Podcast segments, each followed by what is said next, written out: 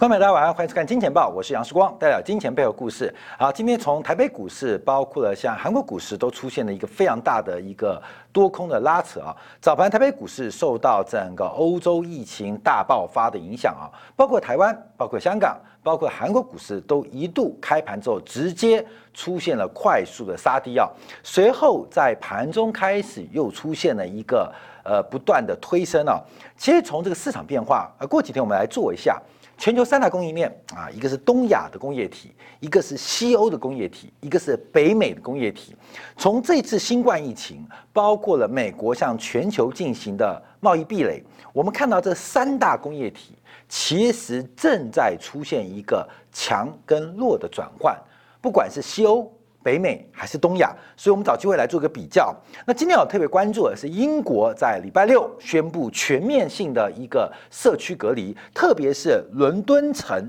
大伦敦地区啊，进入了第四级的封锁，也就是非常严格的一个社交的管制跟生活的管制，所以引发了今天整个全球市场巨大的变化。第二，我们看到美元大幅的走高。那另外包括了贵金属商品全面的出现避险的买盘，那另外反过来观察，原油价格出现了重挫，所以市场变成两种一个气氛。我们今天要观察，尤其是英镑也出现了重大的假突破讯号。关有美元从三月份以来啊，不断的贬值，其实最重要对美元升值的，我们看到的就是英镑，所以对于美元贬值。最大的拖累的因素是英镑对美元的强势升值，而英镑因为受到新冠病毒变异的关系，出现了价格上的假突破。那美元会不会出现破底翻？那美元一旦破底翻，全球之间变化就会变得很特别。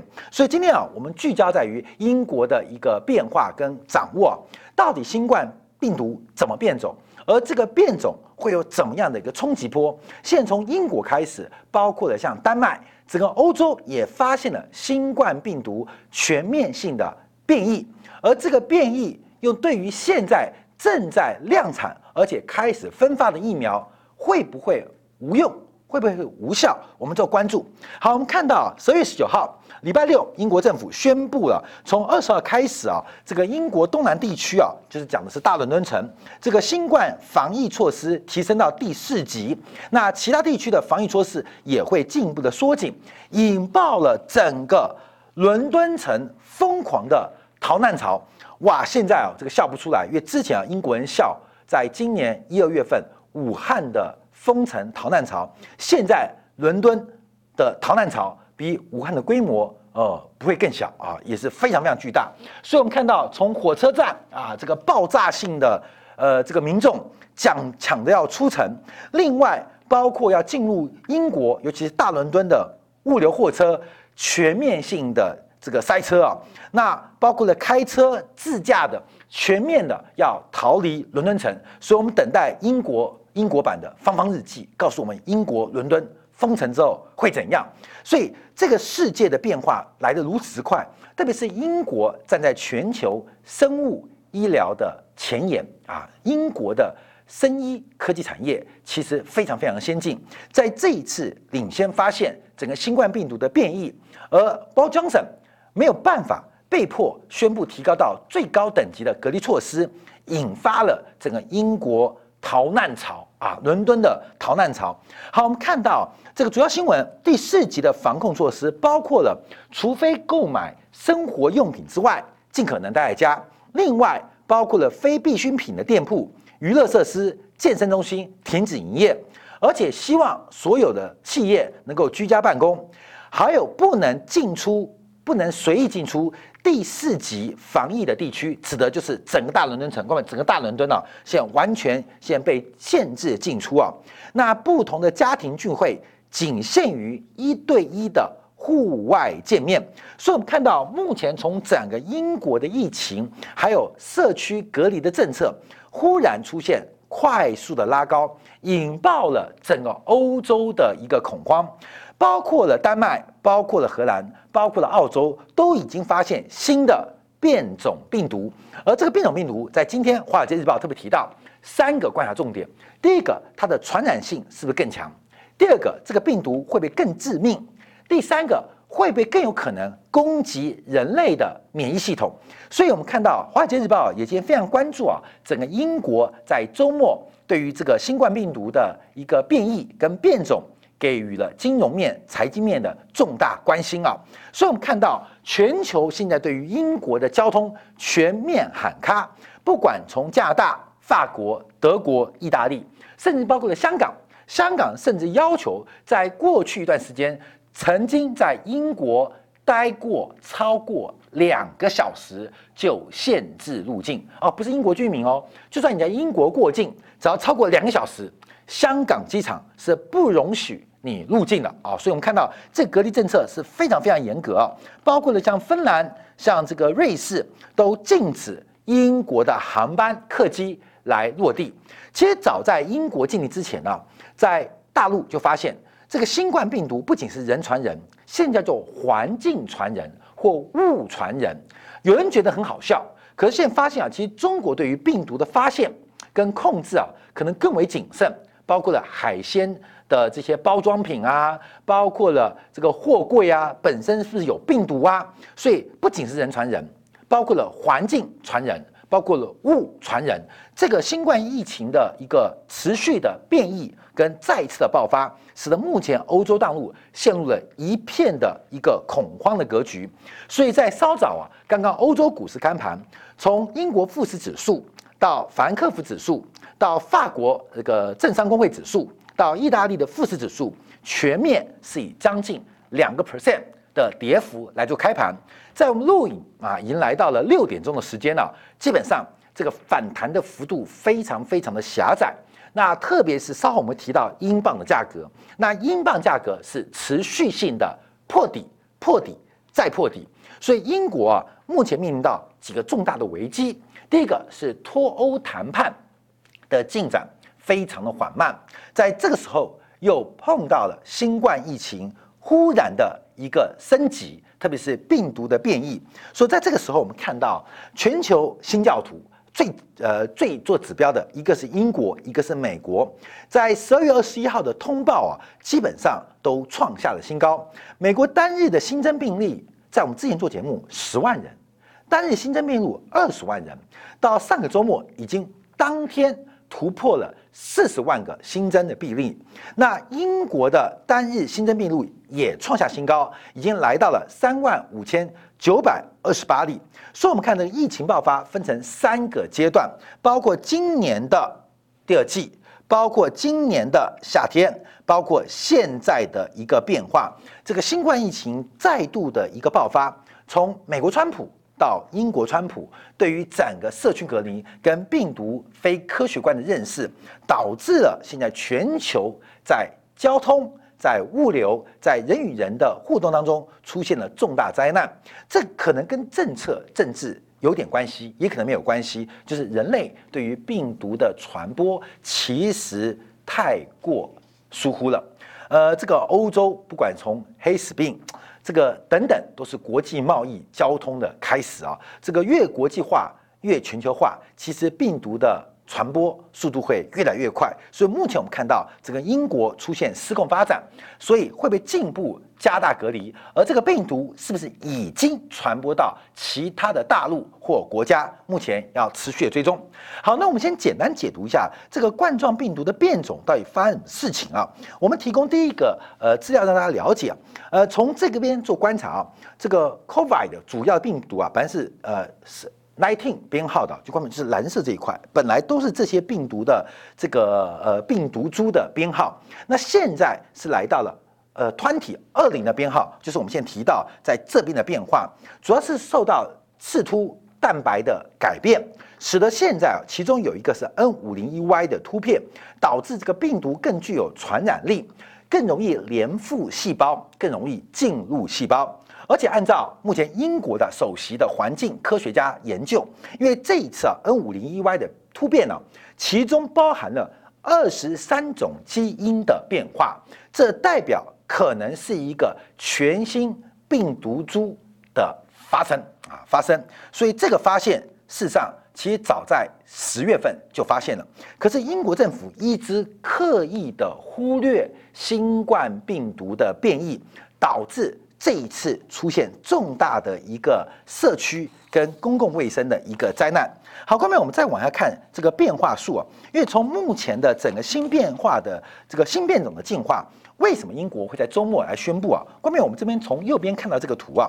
蓝色的就是原来新冠病毒阳性的案例跟病例，那橘色线的橘色线的是新变种的案例。跟病例，其实早在啊这个十一月份呢，十月份呢，其实这个新冠病毒就有变种的迹象，而这个变种一直在十一月底开始出现快速的增加，到了十二月初啊，其实这个变种的新冠病毒啊已经出现大规模爆发，所以我们从英国病例的观察，其实啊原来的新冠阳性的比重已经大幅降低，似乎出现了广泛性。甚至有社区全民免疫的味道，就是因为流行面太广，大家产生的抗体啊。可是新的病毒的突变，现在成为推升整个新冠案例最重要的这个病毒株的原因跟来源了。所以在这几天，我们看到从整个新英国的一个呃病例的发生，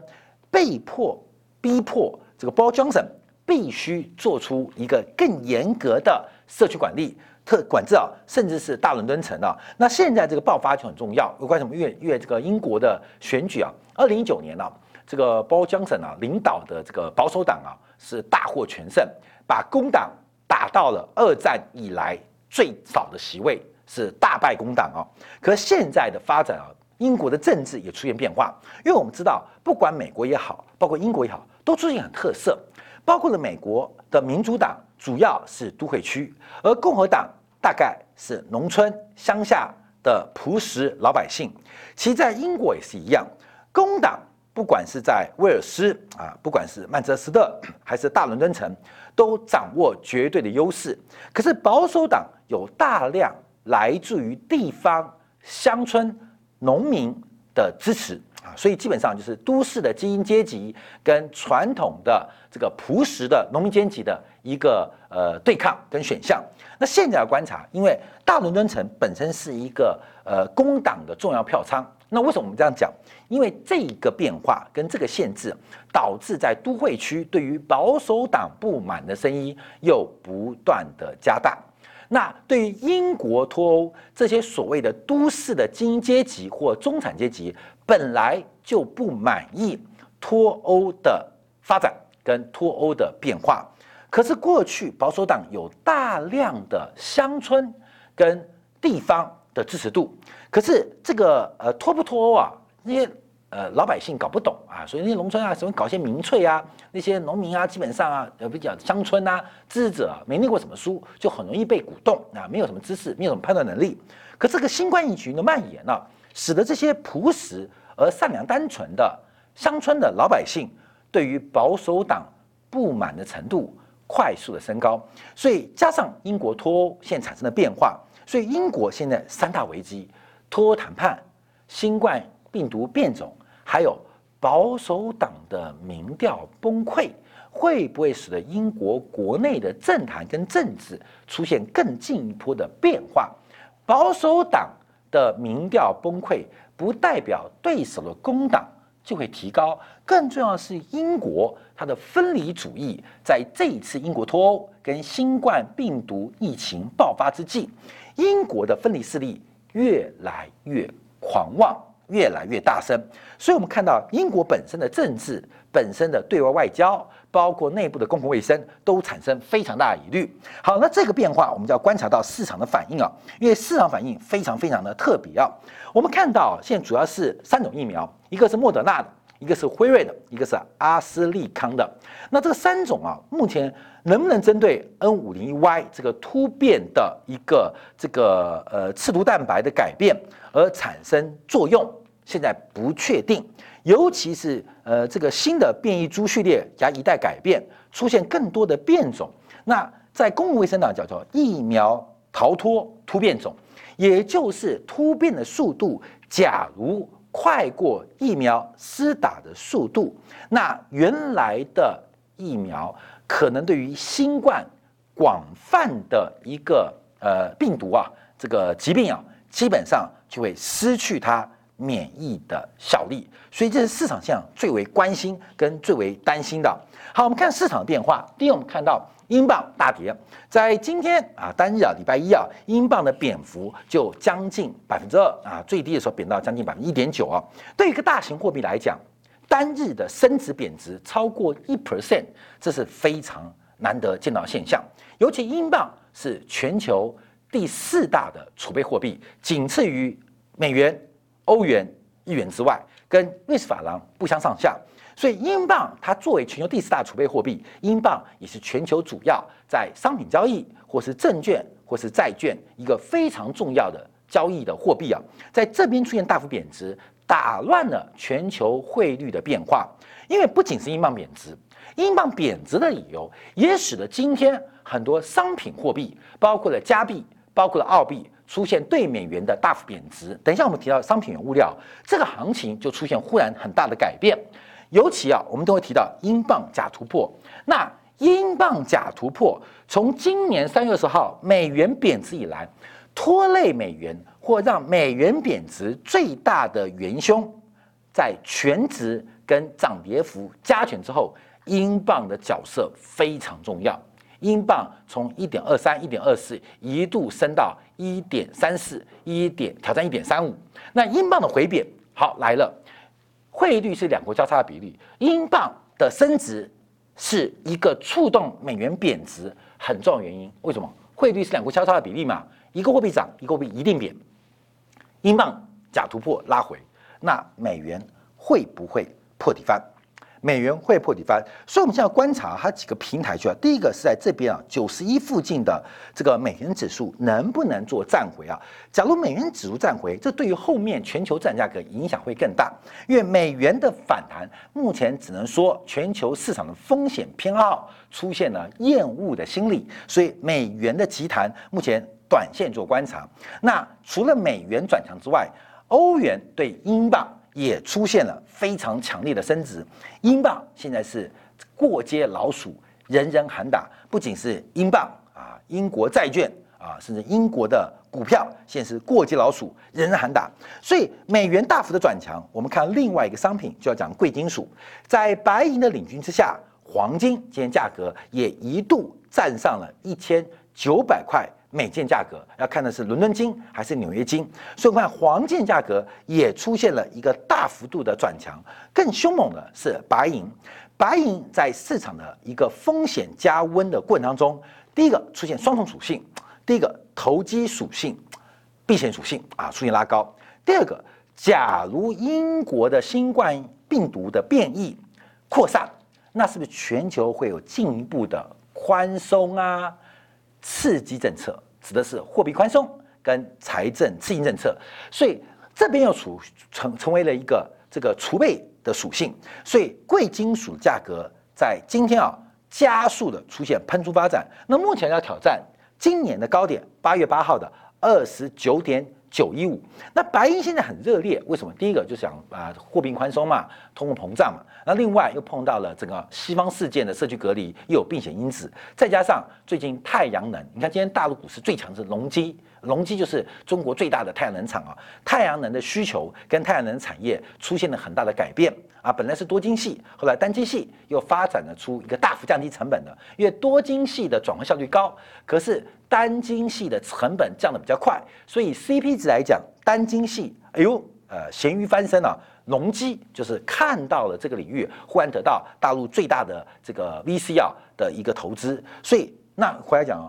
太阳能火红，那对于白银银浆的需求又产生了工业属性拉力，所以现在白银啊集万千宠爱于一身啊，这是白银价格。好，关键所以我们看后面行情啊，可以用白银作为一个风险偏好的指标。那白银能不能继续转强，也可以作为市场上一个风向球。好，贵金属大涨啊，高兴了；美元反弹了，高兴了。可是我们看原油价格在今天基本上要跌破一个关键价位。我们在过去的时间，在今天部分，我们做了非常多有关于原油的关注。我们从十一月份就关注原油。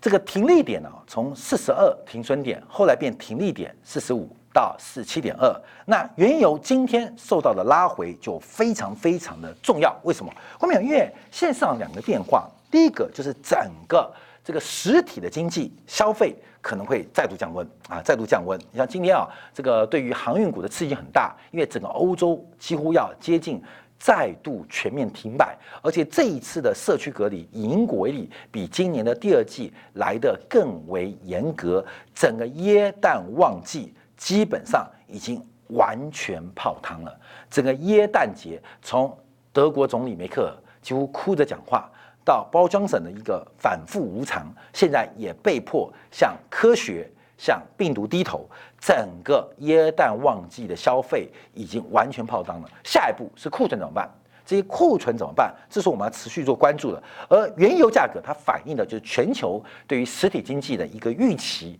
跟一个呃展望啊。目前来讲是出现一个急速的拉回变化，所以我们要关注啊这个原油的重要的关键价在四七点二，四七点二一突破，原油也要出现一个。假突破的一个变化，所以从英镑假突破到原油假突破到美元破底翻，这是个假设性哦，因为正在正在正在成型当中，所以我们要特别关注啊这个全球市场变化。那一边反映的是会不会再刺激，一边反映的是实体经济还没有复苏，就要再度来试图特这个探底啊。好，我们看到整个英国的一旦节现有多惨淡啊。从物流就看得很清楚，因为英国主要的几个物流中心目前都出现了爆仓的变化，货不断的进来，可是整个配发出现了非常严重的停滞，本身的社区隔离就导致大量的年终新年的礼物透过电商平台来进行交易，可是现在实体的物流现在卡关。导致大量的耶诞礼物现在全部停在仓库，甚至很多的仓库已经爆满了，只好摆在室外。那会不会冻坏？会不会下雨？会不会被窃盗？这是目前做观察的。那连接法国到英国的这个多佛尔港啊，这个客呃这个大卡车啊，排队出货领物，排了三十二公里之长。整个物流全面的一个停滞。好，那我们看到，因为现在还提到，就是英国政治为为这个变化，在上礼拜啊，十六号的时候，这个约翰逊啊，包江省啊，还在下议院跟工党领袖啊来进行答辩啊，进行呃讨论啊。英国这个内阁议会，你看过转播，就是那吵架吵很凶哦，演讲口才都很棒。那当时工党就希望提早对于耶诞节能够提醒国民。进行一些社区防范动作。当时的包江省啊，十六号哦，才说攻打很快，不想让英国人过一个耶诞节。关于耶诞节很重要，对新教徒来讲，这就是新年的开端嘛。所有的生命从这边来开始，耶稣基督的生日。对于新教徒，对基督教来讲，是一个世纪的开端，是一个解救的开始。所以耶诞节非常重要，这是西方的新年，就是新年不能过。所以包装省代表保守党猛烈的批评工党，说这是不人道动作。到了十九号，隔了不到七十二小时，包装省自行宣布全境封锁、社区隔离。所以我们看到整个现在保守党的变化。包江省虽然目前没有短期选举压力，会不会跟他的对岸好朋友美国包江省、美国川普一样，最后在政治立场当中出现巨大的变异？好，这后面这个讲更长哦，就是全球的自由主义的反扑，在川普跟包江省身上可能会出现失败，不不见得是自由主义很失败，而是两个错误的人试图复辟。新自由主义，结果让新自由主义加速的崩溃跟败亡。那川普跟跟波江省啊，基本上都是靠民粹上台的。那是不是代表西方的政治也正在修正所谓的民粹主义，正在进行多方发展？好，我们看到啊，这个英国人现在就开始提到，因为现在啊，从英国的宠物保险公司发现啊，过去啊，这个包里斯 b o s o n 啊，基本上这个名字啊，一般很少。用在宠物身上，可是自从包江省啊这个当选之后，现英国人越来越喜欢把自己的小狗或宠物取名叫包江省啊，关没有？所以这个基本上，这个他现 Boris 啊，基本上已经变成了英国人最爱叫小狗，哎，对吧？把自己家狗就做首相的名字啊，你懂我意思啊？所以大家不喜欢世光的话，你就叫把家里的宠物叫做时光，时光，时光，哎，怪名怪怪的啊。这这 Boris 现在已经成为这个英国人呢最喜欢呃取的宠物名字之一啊，这也是英国新的变化。好，后面我们看到这个新的新冠疫情的病毒再度爆发，现在几个关注点就是，假如社交隔离被迫扩大，加上延长，那财政刺激。是不是要再来第二轮、第三轮？那西方国家，甚至包括了中国，目前财政的杠杆率，在今年第二季之后，都出现爆炸性的抬高。那货币政策是不是要跟着再来？那货币政策再来会不会有效？因为目前不是缺钱，而是钱全部变成了冻结的一个存量，所以再印钞。再产生资金吗？特别是英国疫情看到新冠病毒的变异，那是英国发现，不能确保在其他国家没有出现。所以目前啊，在一个寒冷的冬天，到底会有什么样的发展跟变化，我们会持续做关注。好，我们说一下这样广告，华就要针对第一个油价，第二个美元跟英镑之间关系，第三个我们要观察的是目前看到全球包括了东亚经济体。包括了印度，包括了北欧、北美经济体，包括了西欧的经济体，这全球三大供应链，